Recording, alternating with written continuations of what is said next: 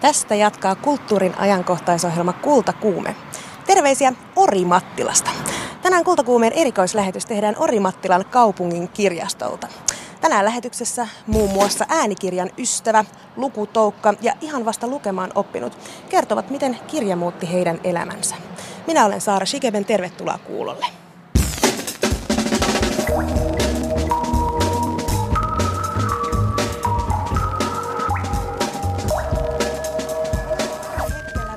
Ori-Mattilan olen tällä hetkellä Ori-Mattilan kaupungin kirjaston ulkopuolella. Täällä on hieman äh, kolea sää, tihuttaa ja harmaata, mutta se ei haittaa, sillä aion äh, pian astua sisään Ori-Mattilan kaupungin kirjaston lämpimään syleilyyn. Tämä rakennus on tosiaan vanha tekstiilitehdas ja samassa tilassa äh, on tällä hetkellä sekä kaupungin kirjasto että Orimattilan taidemuseo. Mutta mennään sisään, jossa kollegani Liisa Enkel jo odottelee. Liisa, kukas sinulla täällä on? No täällä on tietysti Orimattilan kirjastotoimenjohtaja Kirsi Lähde tässä kanssani. Tervetuloa Kultakuumeen lähte- äh, lähetykseen Kirsi Lähde. Kiitos paljon. No millainen paikka tämä Orimattilan kirjasto oikein on näin kirjastotoimenjohtajan näkökulmasta?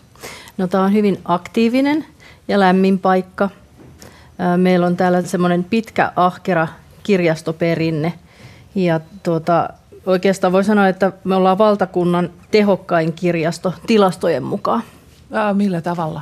Sillä tavalla, että me tehdään suht pienellä porukalla hyvää näkyvää työtä ja meidän tilat on suhteellisen vaatimattomat noin verrannollisesti muihin kirjastoihin. Ja teillä lainausluvut on ollut aikamoisia. On kyllä joo. Että meillä, on, meillä on reilusti yli 20 lainaa asukasta kohde. Orimattila on mielenkiintoinen paikka, että sillä on ihan kivikautiset juuret. Eikö sillä on niin pitkälle mene asutusjuuret tässä?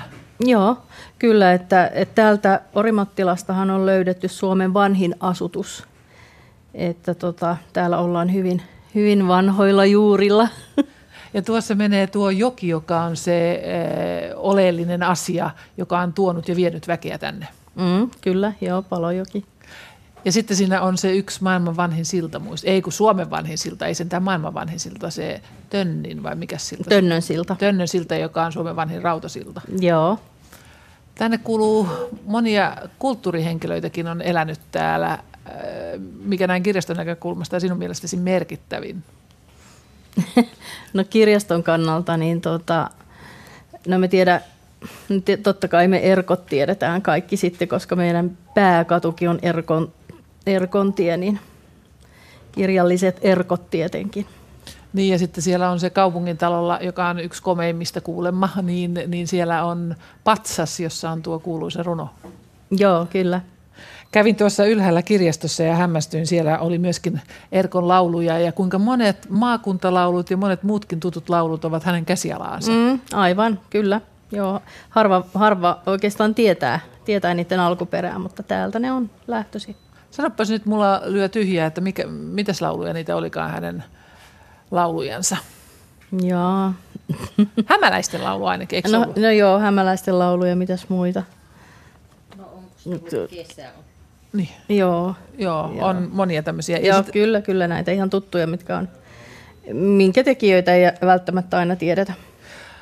Orimattilan taidemuseo oli muuten hämmästyttävä, jos ette hyvät kuuntelijat ole koskaan ollut Orimattilassa ja käynyt tuolla taidemuseossa, niin siellä on aivan huikea taidekokoelma. Siellä on nimittäin Ilmari ja Toini Valhakalan kokoelmat ja sieltä löytyy Vriktiä ja, ja Edefelttiä ja Gallenkallelaa ja Järnefelttiä ja monia ihania naistaiteilijoita. Että se oli aivan tyrmäävä se, se taulukokoelma, mikä siellä ja myöskin hyvin paljon erilaisia patsaita ja, ja muita taideteoksia. Mikäs tämän kirjaston erikoisuus on? Tämä palvelee kuntalaisia ja kaupunkilaisia. Onko teillä jotain suuria aarteita täällä? No mun mielestä tämä koko kirjasto on semmoinen kokonaisuutena onnistunut, että mä oon Mä ajattelen niin, että tota, me tarjotaan tällaista perinteistä kirjastopalvelua, että se on meidän valtti. Kirjasto on sinällä jo hyvä brändi, että välttämättä me ei lähdetä täällä pellehyppelehtimään tai meillä ei ole lainattavana täällä ompelukoneita eikä viherkasveja, mutta mutta et meillä on, me pidetään huoli siitä meidän peruskokoelmasta, että se on ajantasainen ja, ja hy, monipuolinen. Ja sitten meillä on ammattitaitoinen henkilökunta, joka hoitaa tätä kirjastoa. Et me lähdetään oikeastaan siitä ja siihen sitten laitetaan vähän jotakin höystettä, mutta peruskirjastosysteemillä mennään. Orimattilainen koostuu monesta pikkukylästä ja kirjastoauto on teillä tärkeä. Äh, kuinka monta kylää täällä äh, kylää se kiertää ja koulua? No, kouluja on todella vielä täällä yllättävän monta kyläkoulua ja tota, semmoinen parikymmentä kylää on Orimattilassa, joita sitten palvellaan kirjastoauton voimin niin pitkälle kuin yhdellä henkilöllä pystytään. Ja teidän kunta on ollut siitä harvinaisen edistyksellinen, että täällä nyt myönnettiin uusi kirjastoauto. Joo, kyllä, että se on todella tuore uutinen ihan tältä viikolta, että, että tota, ollaan saatu päätös, että Orimattilassa ajaa kirjastoauto vielä seuraavinakin vuosina ja se on todella upea juttu. Ja varsinkin nuorten lasten lukemisinnostamiseen, kun ajattelee juuri, että se käy noissa kyläkouluissa ja alakouluissa. Joo, nimenomaan, että kir- kirjat pitää viedä sinne lastenlua, jotka on liian kaukana tästä pääkirjastosta. Täällä tosiaan tässä lähetyksessä saamme kuulla myöskin... Äh, millaista lukupiiritoimintaa tällä kylällä on. Minulla on vieressäni täällä Marja-Liisa Kuosa, Ulla Laine ja Kaarina Kiviniemi-Salonen, mutta ennen kuin me pääsemme heidän kanssaan äh, keskustelemaan siitä, mitä heillä on sylissään, nimittäin heillä kaikilla on ihanat kirjat sylissään ja mitkä kirjat ne ovat ja mitä ne sisältävät, niin sitä ennen niin äh, Saara Sikeben on jossain täällä kirjastossa tuolla hieman kauempana ja hänellä pitäisi olla kanssaan kunnanvaltuuttaja äänikirjafani Jorma Niklander. Saara, ole hyvä. Kiitoksia. Olemme tosiaan täällä äänikirjojen hyllyllä, hyllyjen välissä. Sen takia, että kanssani on tosiaan kaupungin valtuutettu ja äänikirjafani Jorma Niklander. Äh, kerrohan, missä tilanteessa äänikirja voittaa perinteisen kirjan? Useimmiten olen kuunnellut äänikirjoja ajaessani autolla. Olen Työmatka vienyt minut Lahteen ja muutaman vuoden ja myöskin Orimattilasta Helsinkiin. On mainio tilaisuus kuunnella hyviä äänikirjoja ammattitaitoisten hyvien lukijoiden lukemana. Olet myös kartuttanut äh, lu, äh, kielitaitoasi äänikirjojen avulla. Joo, olen kuunnellut myöskin muutaman äänikirjan ruotsin kielellä tai englanniksi. Ja yllättävän hyvin siinäkin kirjan viesti avautuu hyvät lukijat auttaa siinäkin. Miten ylipäätään äänikirja eroaa perinteisestä kirjasta?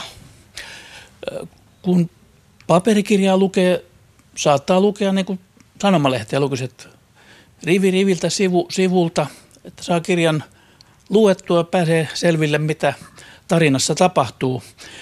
Äänikirjassa ammattimaiset lukijat, monet näyttelijöitä, lukevat omalla tyylillään sen kirjan ja siinä kirjan teksti avautuu ihan toisella tavalla. Kiire jää taakse. Ja sitä voi autonkin ratissa sitten kuunnella. Kirjaa ei ehkä suosittele lukemaan. Joo, kyllä se on parempi keskittyä ohjaamiseen ja liikenteen seuraamiseen ja ainoastaan kuunnella sitten, miten tarina etenee. Olet tosiaan kaupungin valtuutettu ja tällä viikolla vai, vai viime viikolla teitte päätöksen uuden kirjastoauton hankkimisesta, kuten tuossa aikaisemmin keskusteltiin. Minkälainen, kuinka merkittävä päätös tämä on? Tosiaan viime maanantaina kaupunginhallitus päätti uuden kirjastoauton hankinnasta ja se varmasti syksyllä saadaan liikenteeseen. Orimattilan kaupunki on pinta-alalta hyvin laaja ja monta kylää ja kyläkoulua ja päiväkotia, jossa kirjastoauto käy. Ja nykyinen kirjastoauto on jo iäkäs ja siinä korjauskulut alkaa sitten nousta isoksi ja on, on aika uusia tämmöinen merkittävä kaupunkilaisia palveleva auto kuin kirjastoauto, joka tuo sitten myöskin mahdollisesti uusia asioita. Siihen uuteen kirjastoautoon pitäisi tulla muun muassa Inva Nostin, että se on myöskin liikuntarajoitteisten käytettävissä ja uudempaa tekniikkaa siihen, tietotekniikkaa ja muuta, niin odotetaan innolla, että saadaan uusi auto taas kirjaston ystävien saataville. Pyysin sinua etukäteen miettimään kirjoja tai kirjaa, joka on jollain tavalla koskettanut ja ollut merkityksellinen. Ja sanoit, että niitä on monia. Mutta esimerkiksi mainitsit Harry Potter-kirjasarjan, mutta se ei välttämättä ole kirjan sisältö, vaan joku muu. Minkä takia tämä kirjasarja on tärkeä sinulle? Joo, Harry Potter-sarjan neljä tai viisi ensimmäistä kirjaa on siinä mielessä merkittäviä, että nuoremmat lapsistani pojat Aapu ja Eero oli aika pieniä, kun aloin lukea Harry Pottereita ääneen heille ilta lukemiseksi ennen nukkumaan menoa. Ja aina kun yksi kirja oli saatu luettua, siinä meni tosin aika kauan, kun on paksuja kirjoja, niin sitten katsottiin elokuva DVDltä esimerkiksi, tai käytiin elokuvissa katsomassa ja saatiin niin kuin toisenlainen näkemys siitä samasta tarinasta. Ja näin mentiin aina sinne viidenteen kirjaan saakka ja siinä vaiheessa Harry Potter oli jo kasvanut vanhemmaksi ja ne tarinat muuttu vähän liian rajuiksi pienille pojille. silloin silloin tota noin, tämä perinne sitten päättyi. Ehkä pojat myöhemmin voivat sitten itse lukea Harry Potterit. Näin mä uskoisin ja elokuvat on varmaan jo nähty. Sitten mainitsit, että sinulle kirjallisuus on myös jotain, jonka kautta pääsee näkemään tai kokemaan toisia todellisuuksia. Mitä tarkoitat tällä? Voidaan lukea vaikka sanomalehdestä, miten takavuosina Etelä-Afrikassa rotusorto oli joka päivästä, mutta toisenlaisen kuvan siitä todellisuudesta sain, kun luin Andre Brinkin Valkea kuiva kausi, jossa katsotaan niin kuin yksilön, yhden ihmisen näkökulmasta niitä tapahtumia ja niitä olosuhteita ja niistä saa aivan toisenlaisen kuvan hyvän kirjan kautta. Tai toinen esimerkki voisi olla vaikka Afganistan, jossa tuota, on vaihdellut nämä olosuhteet, on ollut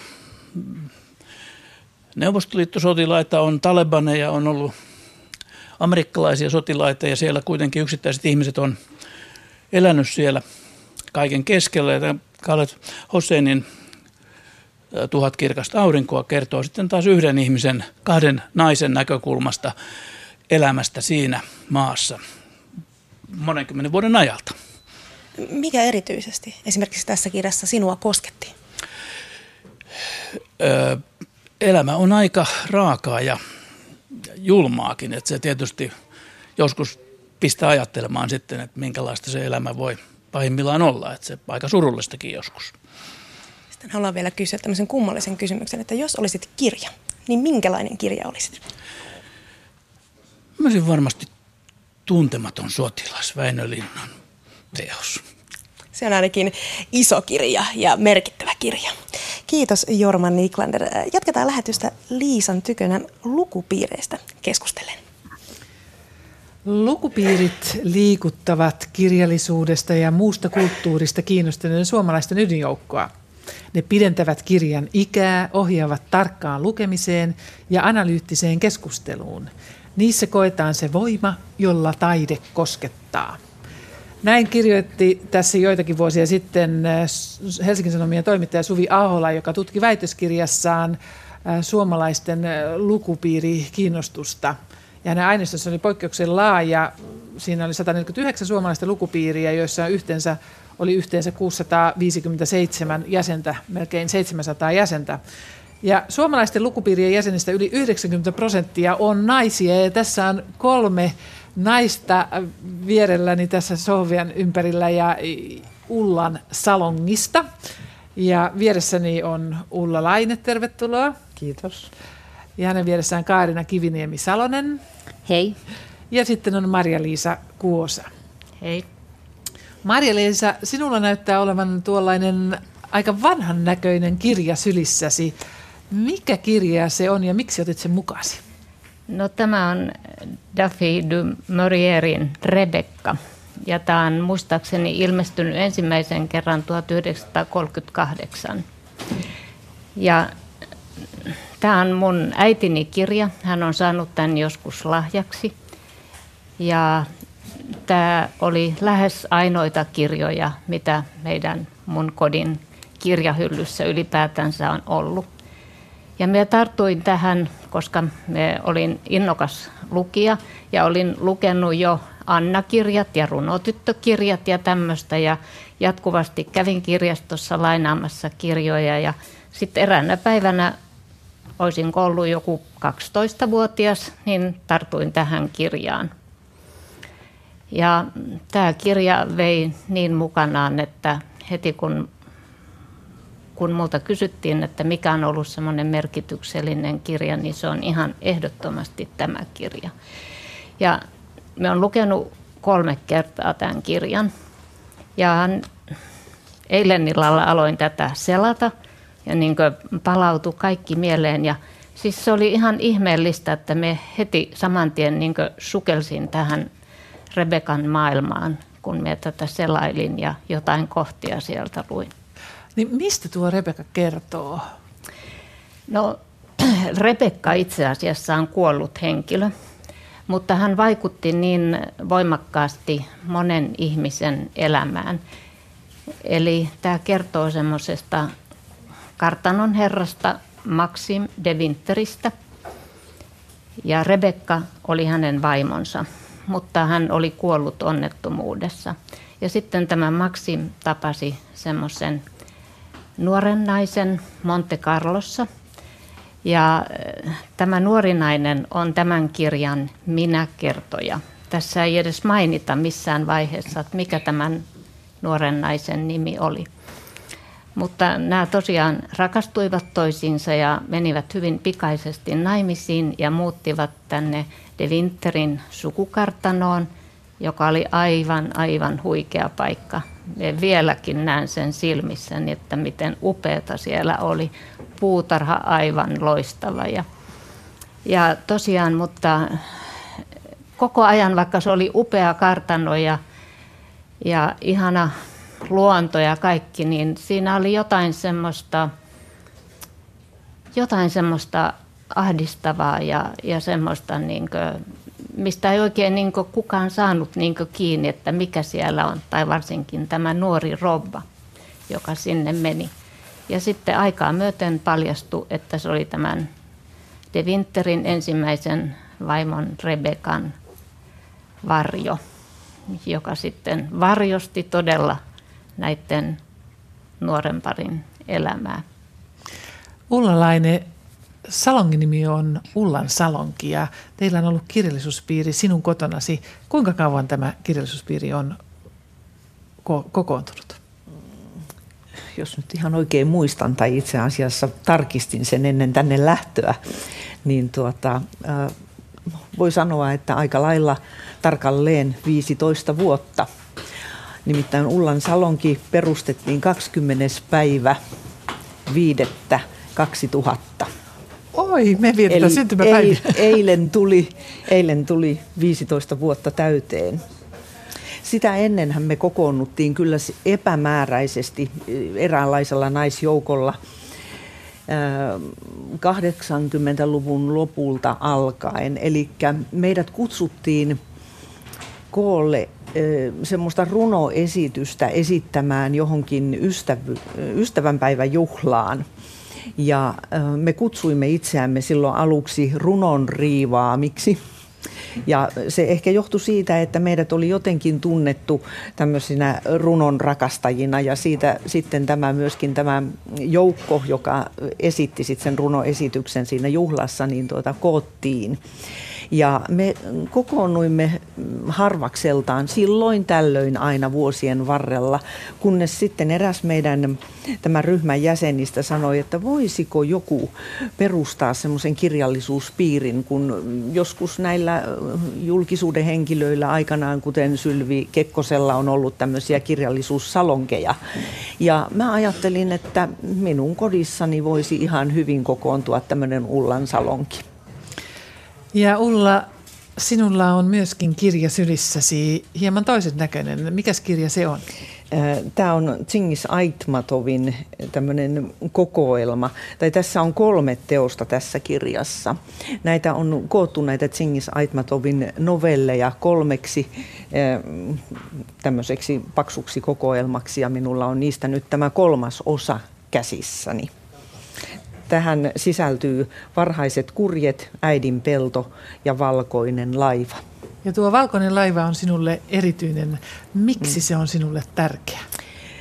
No tuota, mm, tärkeitä kirjoja on tietysti paljon, mutta tämä nousi jollakin lailla esiin nyt, kun rupesin oikein miettimään, että mikä tässä vuosien varrella eri kirjoista on jollakin lailla johonkin saumaan minun elämässäni niin kuin koskettanut. Ja tämä Valkoinen laiva ei ollut Aitmatovin kirjoista ensimmäinen, jonka mä luin, vaan se oli tämä Mestauslava. Siitä aloitin ja sain siihen sysäyksen aikanaan yhden ystäväni kautta. Ja sitten innostuin niin, että rupesin lukemaan enempi ja enempi näitä Aitmatovin kirjoja ja sieltä sitten löytyi tämmöinen valkoinen laiva, joka äh, kertoo pienestä pojasta. Tämäkin on muuten mielenkiintoinen asia, että tämän pojan nimeä ei myöskään mainita ollenkaan tässä koko kirjassa, mutta äh, hän lähtee vaarinsa kanssa ostamaan itselleen koulusalkkua. Eli hän on juuri täyttänyt seitsemän vuotta ja aloittaa koulun. Ja mun omat tyttäret, mulla on kaksi tytärtä, he oli alakouluikäisiä silloin kun luin tätä kirjaa. Ja jollakin lailla oli niin jotenkin koskettavaa niin kuin, lukea kirjasta juuri koulunsa aloittavan lapsen elämää. Ja tämä on kyllä hyvin erilainen tämä poika, joka tässä kirjassa on kuin mitä mun omat tyttäreni ovat. Mutta tuota, jotenkin se ajankohta oli oikein sopiva tämmöisen teoksen lukemiseen. Ähm, miksi tuo Aitmentoman on, on, on sillä mielenkiintoinen, että hän on idästä? Kyllä, joo. Ja tämä oli myöskin sillä tavoin minulle hyvin erilainen kirja, että ensimmäinen tämmöinen ihan sieltä idästä oleva kirjailija, johon tutustuin. Ja, Missä äh, päin hän olikaan? Kirkiisiasta. Joo, hän on kirkiisi kirjailija. Ja tuota, tai siis hän on kyllä jo kuollut, että ei ole enää Syntyi muuten 28 ja kuoli 2008, että ei ole kauankaan aikaa, kun hän on kuollut. Jo, ja tuota, se, mikä mua viehätti tässä kirjassa, ensinnäkin, että tämä teksti on helppoa lukea. Se on jotenkin hyvin sujuvaa. Se menee kuin jotenkin tuuli pitkin kirkiisian avoimia aroja jotenkin saatoin niin kuin aistia sen, että minkälaista siellä aroilla on liikkua, vaikka itse asiassa valkoinen laiva ei niinkään puhu niistä aroista mitään, vaan mm, sijoittuu sinne Issykkul-järven lähettyville semmoiseen vuoristoiseen kylään ja joen rannalle, missä tämä poika sitten isovanhempiensa kanssa elää. Mutta toden totta, niin se maisema, joka avautuu näiden kirjojen lehdiltä, niin on huikea. Suvi Ahola toteaa tosiaan tuossa myöskin tuossa väitöskirjassa, että lukupiirit ovat hyvin koulutettuja keskiluokkaisten naisten harrastus ja ensimmäiset lukupiirit olivat ylhäisten kirjallisia salonkeja 1600-luvun Ranskassa ja Suomessa lukupiirit yleistyivät 1800-luvun loppupuolella joka puolella Suomea. Kolmantena tässä on lukupiiriläisistä Kaarina Kiviniemi Salonen ja sinullakin on tuollainen ihanan vanhan näköinen romanttinen kirja sylissä. Mikä se on? Tämä on L.M. Montgomeryn Sininen linna ja tämä on vuodelta 1928 ensimmäinen painos. Tämä, niin. tämä on minun lohtukirjani. Tämä on kulkenut minun matkassa 38 vuotta. Ostin tämän opiskelija, tai oikeastaan lukiolaistyttönä kirjakaupan kilokorista. Ja sen jälkeen olen lukenut tämän eri elämänvaiheissani huikeat 38 kertaa ja tulen varmasti lukemaan tätä jatkossakin. Mikä tuossa Anna ja runotyttökirjojen kirjoittajassa, kirjailijassa, niin, niin juuri tässä kirjassa tämähän ei kuulu kumpaankaan sarjaan, vaan tämä on ihan oma, oma kirjansa, niin, niin mikä imasee niin voimakkaasti, että siitä on tullut sinulle, Kaarina Kiviniemi Salonen, tällainen lohtukirja? No, tässä on päähenkilönä Valency Stirling, joka hyvin ahtaissa ja pikkusieluisissa oloissa Kanadassa, Itä-Kanadassa, pikkukaupungissa elelee sukunsa ja aika kamalan äitinsä peukalon alla. Ja hän on aina saanut kokea olevansa semmoinen huono ja semmoista toiseuden tunnetta tässä on ollut, mutta hän ponnistaa sieltä ylös, löytää itsensä naisena ja löytää rakkauden ja oikeastaan paikkansa elämässä. Ja se kaikki tapahtuu pienen väärinkäsityksen kautta. Eli hän saa vahvuutta vastustaa kamalaa sukua ja pientä ahdasmielistä paikkakuntaa siitä syystä, että lääkäri tulee sekoittaneeksi kaksi kirjettä. Eli hän saa ikäneito Sterlingin kirjeen, ja hän on itse kylläkin myös ikäneito 29V, mutta hän on Valensi Stirling, ja kirjeet menevät sekaisin, ja hänelle luvataan vain yksi vuosi elinaikaa. Ja hän ponnistautuu, hän ei halua tuha, tuhlata sitä ainoata vuottansa. Ja hän ajattelee, että jos minä nyt nousen tästä vastustamaan sukua, niin mitä väliä, ei minun tarvitse elää köyhänä ja kurjana heidän seurassansa tämä on ihan huima kirja siksi, että tässä kuvataan tämä ihmisen kehityskaari. Sitten tähän tulee. Hän saa sen prinssinsä ja sekin on varmaan ollut 17-vuotiaasta tyttösestä ihana. Mutta tämä on kiva lukea aikuisenkin naisena, että tulee se prinssi elämään. Ja äh, sitten tässä on ihanaa luontokuvausta. Mä pidän tästä, että tässä kaikki vuodenajat kuvataan niin valtavan kauniisti, että – en hirveästi ole kuvausten ystävä, mutta tässä se Kanadan luonto, joka on aika lailla Suomen luonnon oloinen tässä kirjassa, niin se helskyttelee minun sydäntäni. Te olette kokoontuneet useamman vuoden keskenään, niin mikä, mitkä kirjat ovat nyt viime aikojen Ullan Salongin lukupiirin kirjoja olleet? Novelleja ollaan luettu. Joo, niin. joo, viimeksi oli novellit. Mm. Ja, ja elämänkertoja Juu, myöskin. Oli, joo. Miten muuten tuo valinta tapahtuu? No useimmiten me kaksi ollaan kokoonnuttu aina ennen syyskauden alkua ja ollaan mietitty, että mitkä hän olisi. Ja viime syksynä se taisi tapahtua niin, että kun kokoonnuttiin ensimmäisen kerran syyskuussa – niin yhdessä pohdittiin, että mitä talvikauden aikana luetaan. Me kokoonnutaan kerran kuukaudessa ja meillä on aina jo koko talvikauden aiheet valittu silloin syksyllä valmiiksi. Joskus ne vähän sitten muuttuu matkan varrella, mutta tuota, hyvin tällä lailla niin kuin mm, järjestystä noudattaen me niin kuin suunnitellaan sitä. Joo. Kiitos Ulla Laine, Maria-Liisa Kuosa ja Kaarina Kiviniemi, Salonen Ullan Salongin lukupiirin naiset. Ja nyt äh, Saara Sikeben on jossain täällä äh, herran kanssa. Kyllä, terveisiä tätä dekkarihyllyn vierestä. Täällä viiletään ympäri kirjastoa. Nyt löysin dekkarihyllyn ja Mika Peltovaaran, joka on siis äh, Lahdesta kotoisin, mutta matkustaa tänne Orimattilan kirjastoon säännöllisesti. Mika Peltovaara, miksi teet näin?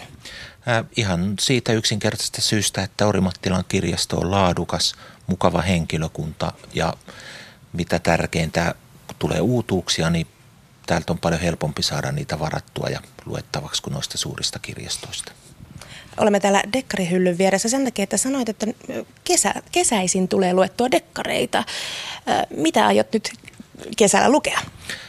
Varmasti kahlaan uutuusdekkareita ja, ja aika harvoin tulee dekkareissa palattua taaksepäin, että, että etsii itselle sellaista mukavaa rentoutuskeinoa kesälomalla ja mikä sen parempaa kuin lukea hyvää dekkaria ja viihdekirjallisuutta siihen.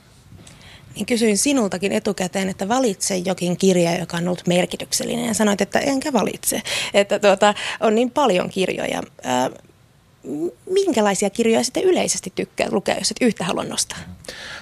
Kyllä mun mielestä Suomessa on niin valtavan hieno kirjastojärjestelmä, että maailma on täys uusia kirjoja, uutuuksia, pystyy fiiliksen mukaan katsomaan. Tai sitten ihan kannen perusteellakin, että hei, onpas tuossa mielenkiintoisen näköinen kansi, valitsenpa ja katsonpa, että olisiko tuossa jotain uutta, kivaa annettavaa. Totta kai Suomessa on hienoja kirjoja täällä Pohjan tähden alla Väinölinnan trilogia, mikä kertoo yhteiskunnan kehityksestä 50-luvulle asti. Varmasti hieno kirja. Mika Valtarin Sinu he egyptiläinen olisi ollut helppo sanoa. Hieno, hieno tarina inhimillisyydestä ja ehkä meistä miehistäkin.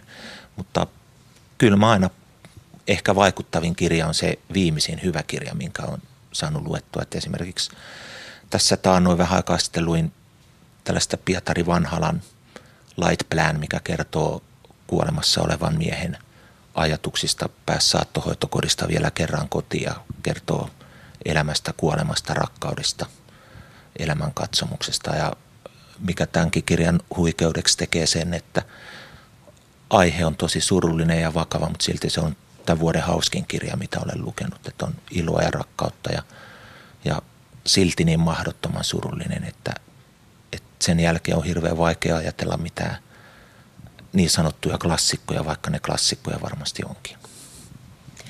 Miten, miten sitten päätät, että minkä kirjan nappaat seuraavaksi lukuun, kun uutuuskirjoja tykkäät lukea?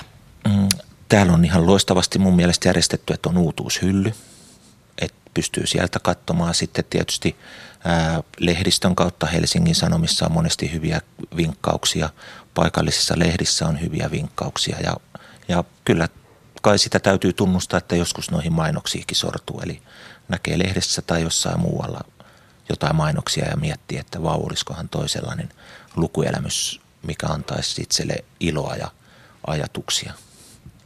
Tuossa äsken juttelimme ja kerroit, että olet käynyt kirjastoista pienestä pojasta asti. Miten kirjasto tai kirjastokokemus on muuttunut? Ää, niin tosiaan muistaa, kävin tuolla Lahdessa ää, Kivimaan yläasteen kirjastossa pikkupojasta lähtien ja, ja muistaa siihen aikaan oli jo hirvittävän tärkeää musiikki, mikä on mun mielestä yksi hieno asia, että kirjastossa on myös musiikkia, erilaista musiikkia ihan samalla lailla kuin on erilaisia kirjoja. Ja siihen aikaan piti aina kirjastoon herttasilta tädeiltä pyytää, että pistäisitkö hurrikanesin levyn soimaan ja sitten mentiin kuulokkeilla kuuntelemaan niitä sohvalle. Ja aina kun on elämän varrella muuttanut johonkin toiseen kaupunkiin, niin aina ensimmäiseksi on etsinyt kirjaston, mistä löytää itselleen jotain muuta ajateltavaa kuin tämän hektisen ja kiireisen nykyarjen. Niin kerroit, että vietät aikaa myös kirjastossa. Mitä täällä sitten teet? Ää, täällä pystyy ihan hyvin, niin kuin nytkin tässä ennen lähetystä, hain tuolta lehtiä ja lueskelin tässä, tässä rauhassa ja, ja pystyy ihmettelemään ja rauhoittumaan. Ja tavallaan se on mun mielestä hyvä keino myös ihmisten joskus istua hiljaa ja ihmetellä. Tuossa kirjastonjohtaja sanoi mun mielestä mainiosti, että Orimattilan kirjasto, täällä ei ole pellehyppyä ja muuta. Mä arvostan sitä suuresti, koska mun mielestä kirjasto on parhaimmillaan, kun on oma rauha ja saa syventyä niihin omiin ajatuksiin. Mitä lukeminen merkitsee sinulle? Ää, lukeminen merkitsee unelmia, toivoa, tietoa, uusia elämyksiä, ää, haaveita, ihan kaikkea, mitä nyt voi elämänkirjossa ihmiselle tapahtua. Niin ja sanoit tuon, mainitsit hektisen maailman, niin ihan totta. Kirjasto tuntuu olevan harvoja niitä paikkoja, joissa oikeasti saa olla hiljaa omien ajatusten kanssa. Kyllä, eikö ole aika hyvin pongattu? No on hyvin bongattu. Tämä on ihanan rauhallista. Me nyt olemme täällä meluamassa tekemässä radiolähetystä. Tota, äh, jos olisit kirja, niin minkälainen kirja olisit? Varmasti olisin sellainen iloinen, rohkea, toivoa antava.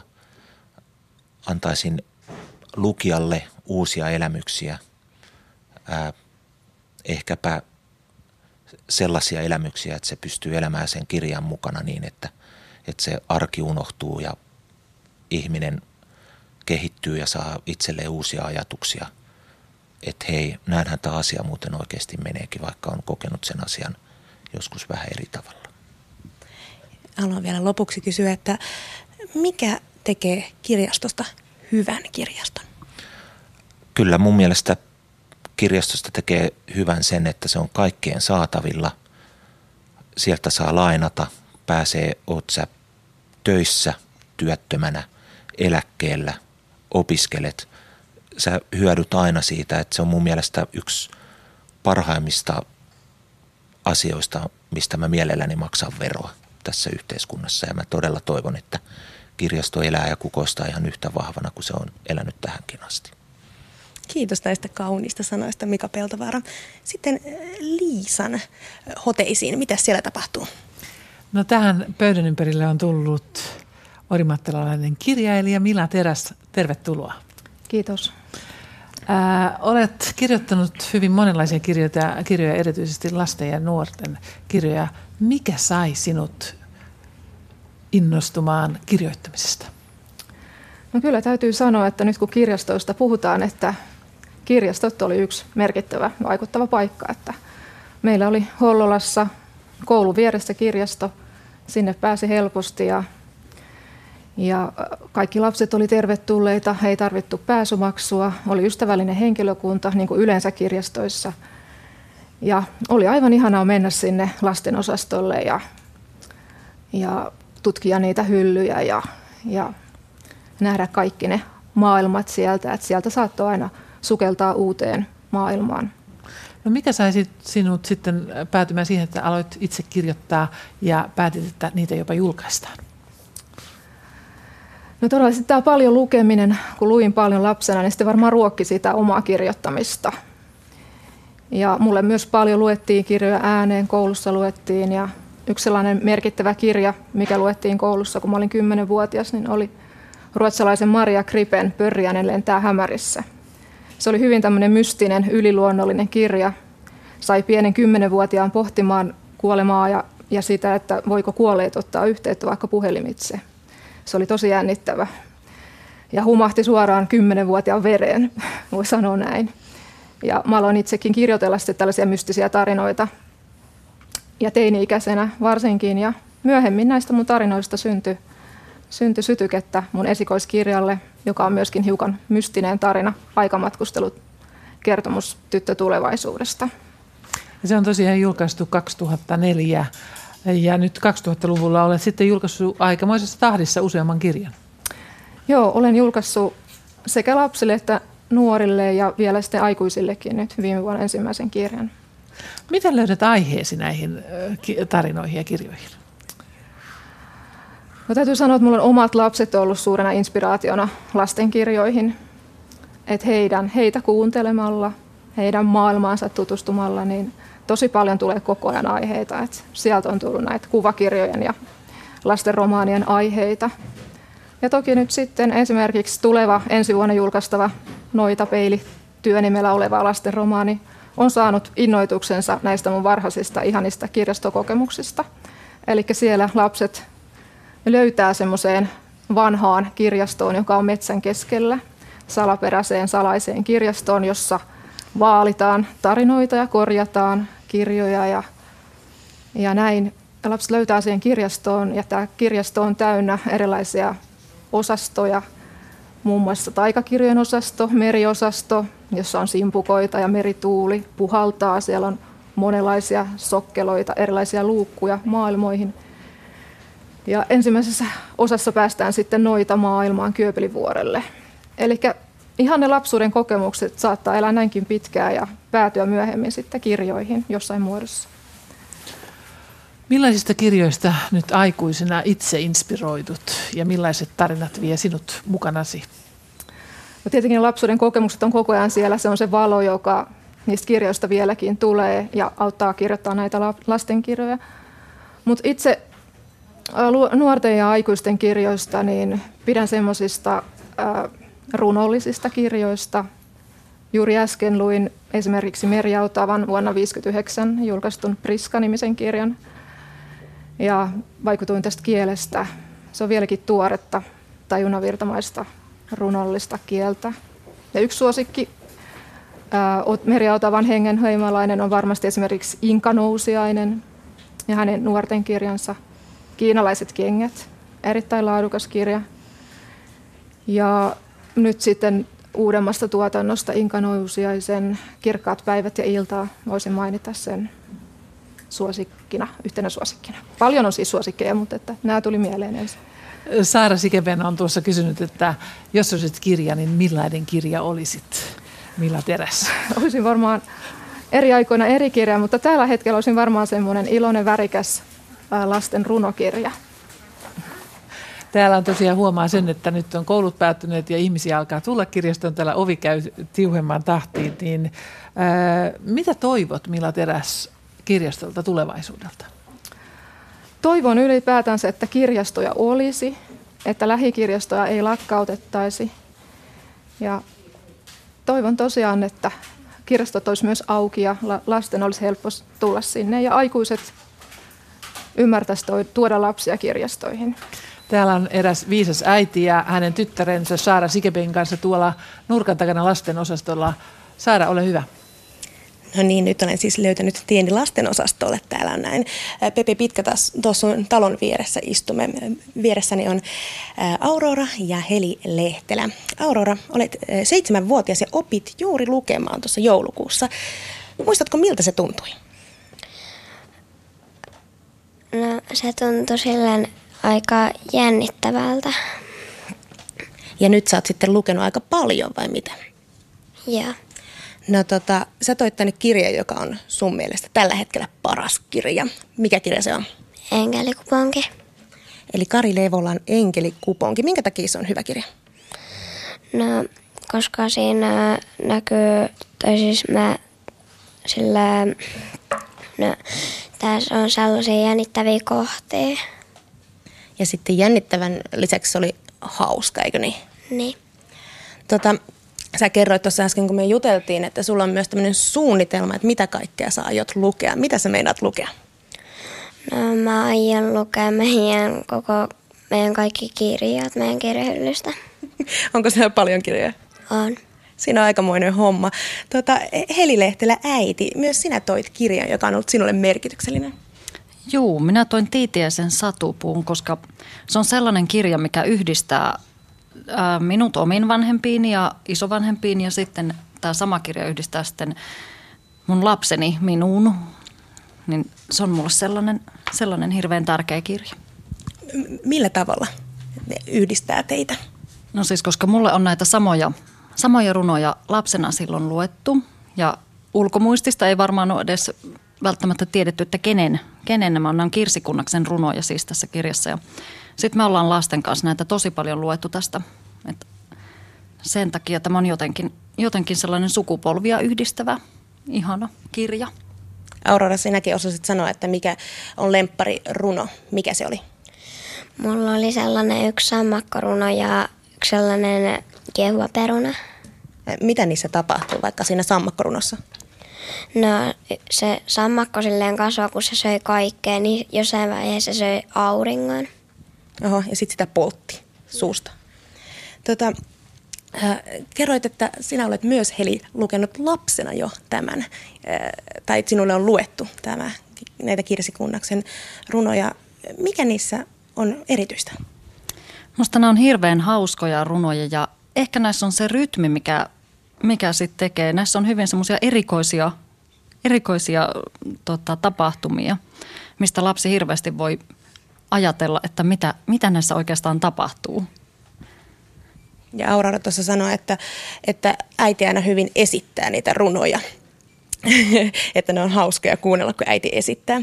Tota, muutenkin kirjat ja kirjallisuus ovat vaikuttaneet elämääsi suuresti. Kerro vähän siitä. Joo, kirjojen, kirjojen tota, maailmasta mä oon saanut hirvittävän rikkaan mielikuvituksen. Ja jotenkin se on, se on sit kaikessa ammatinvalinnassa ja oikeastaan ihan kaikessa mun lapset on nimetty lastenkirjojen ja satujen mukaan. Ja se on jotenkin se satujen maailma on sellainen, että ne on ohjannut mun elämääni hirvittävän paljon. Esimerkiksi siis ammatinvalinta valinta esimerkiksi voisi lähteä vaikka sieltä asti, että mä pienenä Disneyn jostakin kuvakirjasta, siellä oli ammatteja ja siellä oli yksi ompelijan kuva ja se on sellainen kuva, minkä mä vieläkin jotenkin muistan jollakin tavalla, että mä ajattelen, että toi mä haluan olla. Ja mä kattelin sitä, se on mulla jossakin vanhempien luona vieläkin se kirja. Niin kirjallisuus on ollut loppujen lopuksi hirvittävän isossa merkityksessä mun elämässä. Ja Aurora, säkin tuossa äsken sanoit, että lukeminen on kivaa. Mikä siinä lukemisessa on kivaa?